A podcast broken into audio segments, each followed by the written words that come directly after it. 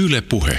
Yleensä levyyhtiöillä on niin kuin koeesiintymisiä, eli avoimesti kuka tahansa voi tulla niin kuin koeesiintymään ja sitten levyyhtiö valkkaa sieltä niin kuin kirsikat kakun päälle ja, tota noin, ja rupeaa treenaamaan niitä. Ja tämä treenausvaihe tota, voi kestää vuodesta jopa niin kuin sanotaan viiteen vuoteen. Ja silloin se on sitä, että vähän samalla tavalla kuin käyt koulussa, niin sun koko päivärytmi rakentuu sen levyyhtiön kaavan mukaan. Eli sanotaan, että sä heräät vaikka aamu viideltä, opiskelet kieliä, opiskelet tanssia, opiskelet laulamista, biisien tekoa, kaikkea mahdollista, mitä tuohon musatuotantoon ylipäätään liittyy. Ja jossain kohtaa se levyyhtiö päättää, että okei, että nämä ihmiset on valmiita, toivottavasti niiden henkilökemiat kohtaa ja sitten ne muodostaa siitä ryhmän, joka debytoidaan. Mm, Miten monta tähän ryhmään yleensä kuuluu? Kolmesta jopa moneen kymmeneen. Suurimmat on just siinä niin kuin 15 ja varmaan vajaan 20 välillä. Mutta siis näissä bändeissä tavallaan jokaisella on oma rooli. Eikö niin se on niinku tanssijat ja jotain laulajat ja niin edelleen? Joo, joo, yleensä on silleen, että on just päätanssijat, päälaulajat, pääräppärit. Sitten on myös tosi suuressa roolissa visuaalit, eli tavallaan niin kuin parhaimman näköiset, jotka on sitten tavallaan se niin kuin kiiltokuvakasvo sille ryhmälle. Onko tässä siis a, niin kuin instrumenttien soittajia tai niin kuin kitaristeja ja rumpaleita? Löytyy myös semmoisia tavallaan perinteisimpiä bändejä, missä on niinku soittimet mukana, mutta suurimmassa osassa se keskittyy vaan siihen tanssiin ja lauluun, että niinku ei välttämättä itse soita, niinku vaikka soittaisi jotain soitinta, niin ei välttämättä soita siinä bändissä mitään. Aika karulta kuulostaa toi, että parhaimman näköiset sit näytetään jossain tietyssä valossa ja toiset toisenlaisessa valossa. Puhutaan vielä tästä, millaisia paineita tämä K-pop-bändissä oleminen saattaa sen suosion lisäksi aiheuttaa. Mutta tota, vaikka ne on samasta muotista tehty, niin pakkohan niitä joku erottaa, koska osa bändeistä on suositumpia kuin toiset. Mi- mikä tekee niistä sitten keskenään erilaisia?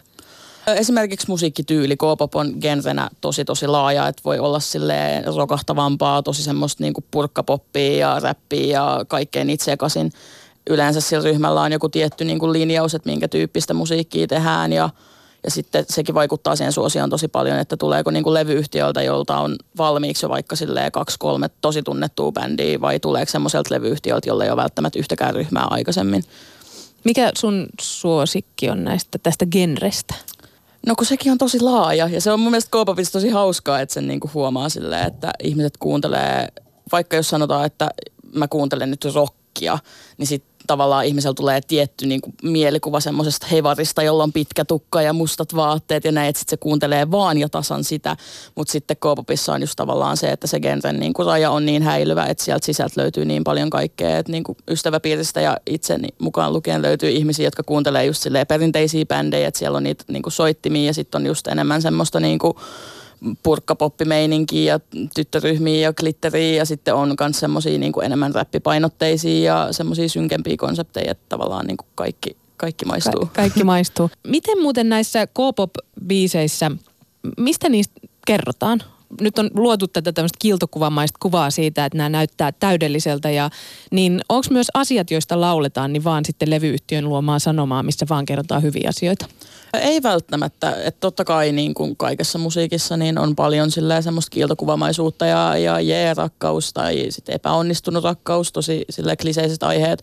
Mutta just esimerkiksi BTSllä, joka on tota, yksi suosituin ryhmä, mitä tällä hetkellä on, niin niiden tota, noin, niin tuotannossa on paljon esimerkiksi biisejä, jotka kertoo niin kuin just vaikka koulunkäynnistä ja sen tuomista paineista, jotka on Koreassa tosi tosi isot. Ja jonkun verran käsitellään just masennusta, ahdistusta, että menee tosi laidasta laitaan mm. aiheet myös. Ilmeisesti Etelä-Koreassa myös nämä masennus- ja mielenterveysongelmat on jonkinlainen tabu, eli ja varsinkin nyt on uutisoitu siitä paljon, että näillä nuorilla ihmisillä on mielenterveysongelmia. Jopa itse asiassa näistä K-poppareista niin on tämän vuoden puolella, onko jopa kolmesta itsemurhasta uutisoitu jopa täällä Suomessa.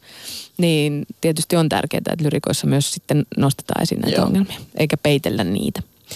Puhutaan vielä noistakin näistä ongelmista myöhemmin lisää, mutta siis tämä Etelä-Korea on panostanut tähän K-poppiin vientituotteena ja näihin bändeihin. Ja itse asiassa kulttuuriviennistä on kasvanut Etelä-Korealle miljardien dollarien ö, business. Siis kymmenen vuoden aikana, jos lasketaan vuodesta 2007 vuoteen 2017, niin Etelä-Korean musiikkialan vähittäismyynti kasvoi 80 miljoonasta dollarista lähes 500 miljoonaan dollariin. Minkä takia K-pop on niin suosittuja, että Etelä-Korea käärii sillä miljardeja? Ehkä se on just se, että ne panostaa niin paljon siihen, että tavallaan kaikki on täydellistä ja, ja se jotenkin poikkeaa tavallaan. Just esimerkiksi musiikkivideot on tosi visuaalisia ja ne on tosi suuri semmoinen niin kuin myynnin kohde. Mutta myös tavallaan se, että esimerkiksi mitä omalla kokemuksella voi sanoa, niin levyt, joita tosi vähän ostetaan niin kuin konkreettisia levyjä enää, niin K-popissa sitten taas on tosi tärkeää, että niillä Koreassa on tosi monta semmoista niin kuin musiikkilistaa, joilla se sijoitut sen perusteella, että miten paljon on esimerkiksi levymyyntiä, niin kansainvälisestikin fanit ostaa niitä levyjä tosi paljon ja niiden levyjen visuaalisuuteen panostetaan, että se ei ole semmoinen perinteinen neliskanttinen niin kuin CD, vaan se voi olla niin kuin satasivuinen kuvakirja, missä on kolme levyä ja sitten on niin kuin kuvakortteja ja fanitavaraa ja jotenkin ylipäätään se niin kuin konsepti poikkeaa tosi paljon länsimaalaisesta, niin se viehättää ihmisiä. Niin itse asiassa ne fanit on koko tämän homman yksi tärkeä raaka-aine myöskin. Siis tämä fanittaminen on ymmärtääkseni todella, todella sellaista, siinä niinku laitetaan kaikki peliin. Kyllä. Millä tavalla se näkyy Jami sun mielestä? Se on tosi, tosi intensiivistä. Ja sitten siinä on vielä se, että kun siihen liittyy monta ryhmää, että yleensä se et ole vaan tavallaan yhden ryhmän fani, vaan koska se on se koko genre, niin sulla voi olla – 1, 2, 3, 4, 50 ryhmää, mitä sä fanitat, niin sitten kun on se 50 ryhmää ja sun pitää striimata kaikkia musiikkivideoita ja sitten sulla on Spotify auki ja sitten sulla on toisella välilehdellä toinen musiikkivideo ja sitten sulla on kolme eri appia, missä sä äänestät niitä ja sitten sulla on vielä yksi appi, missä täytät adresseja, että ne tulisi siihen maahan esiintymään, mitä sä haluut. Ja sitten sulla on vielä kavereita, joiden kanssa niin kuin kuuntelet musiikkia. Ja sitten sulla on vielä tanssiryhmä Suomessa, missä on kolme sun kaveria ja te opettelette niitä virallisia koreografioita, niin kyllä se on semmoinen niin kokopäiväinen harrastus. No miksi ne on niin ihania? Miksi esimerkiksi BTS ja Blackpink on niin kerrassaan ihania, vaikka ne on tällaisia levyyhtiön luomia kiltokuvakuvia ja hienoja visuaalisia pläjäyksiä. Miksi ne vetoaa? Ehkä siinä on jotenkin myös se, että niin K-pop-skenessä ylipäätään niin on esimerkiksi paljon reality-ohjelmia, ja just silleen, että tavallaan on niin kuin live-striimauksia ja kaikkea, missä saat niin kuin henkilökohtaista kontaktia ja näet niiden persoonia. Ja sitten just tavallaan se, että kun se fanikunta on niin intensiivistä, niin sitten kun saa jakaa sen oman niin kuin kiinnostuksen kohteen jonkunkaan, niin sitten sitä rakastaa vaan entistä enemmän. Eli se on aika yhteisöllistä. Todella yhteisöllistä. Yle Puhe. K-pappareiksi valmistaudutaan parhaimmillaan ja pahimmillaan monta vuotta. Siis rahaa laitetaan jo ihan lapsesta lähtien, että jotta minusta joku päivä tulee K-pop bändin jäsen. Miten kauan tämä valmistautuminen kestää? Nuorimmat on ollut niin kuin alle 10-vuotiaita, kun ne on kirjoittanut sen sopimuksen levyyhtiölle. Eli, ja sitten just se, että voi debytoida niin kuin alle 18-vuotiaana, että on useita, etenkin vanhemmissa ryhmissä, jotka on joskus 12, 13, 14-vuotiaina tehnyt sen debyyttinsä. Eli sitten se on niin kuin ihan lapsesta lähtien. Meillä on puheenaamussa vieraana K-pop Suomi ryn Jami Suomi ja puhutaan todellakin siis K-popista. Siinä missä tätä suosiota K-poppareille tulee, niin kääntöpuoli on siis todellakin pahimmillaan tosi synkkä, koska näistä idoleista pyritään muokkaa mahdollisimman virheettömiä ja tämä tosiaan tämä työ alkaa jo varhain.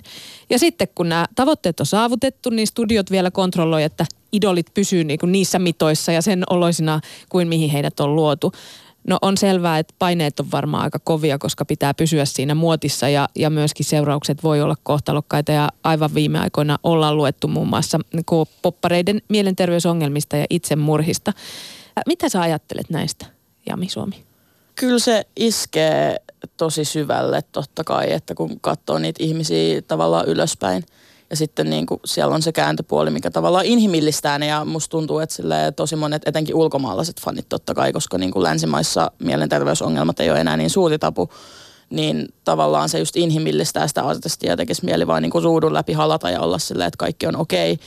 Mutta sitten tietää tavallaan sen, että Koreassa – just eilen katoin jotain haastattelua, jossa yksi idoli totesi, että sillä oli tosi paha masennus ja niin kuin just harkitsi itsemurhaa, mutta ei kehdannut sanoa sitä ääneen eikä kehdannut hakea apua, koska levyyhtiö olisi voinut sanoa, että hei, että sun sopimus oli nyt tässä, että sä et tee enää yhtään mitään, että niin kuin se tuo semmoisen leiman otsaan, että, että nyt sä et kelpaa enää mihinkään, kun sulla on mielenterveysongelmia. No puhutaanko näistä siellä Etelä-Koreassa, näistä ongelmista? Nykyään se on totta kai silleen, että enemmissä määrin, mutta se on edelleen tosi iso tabu.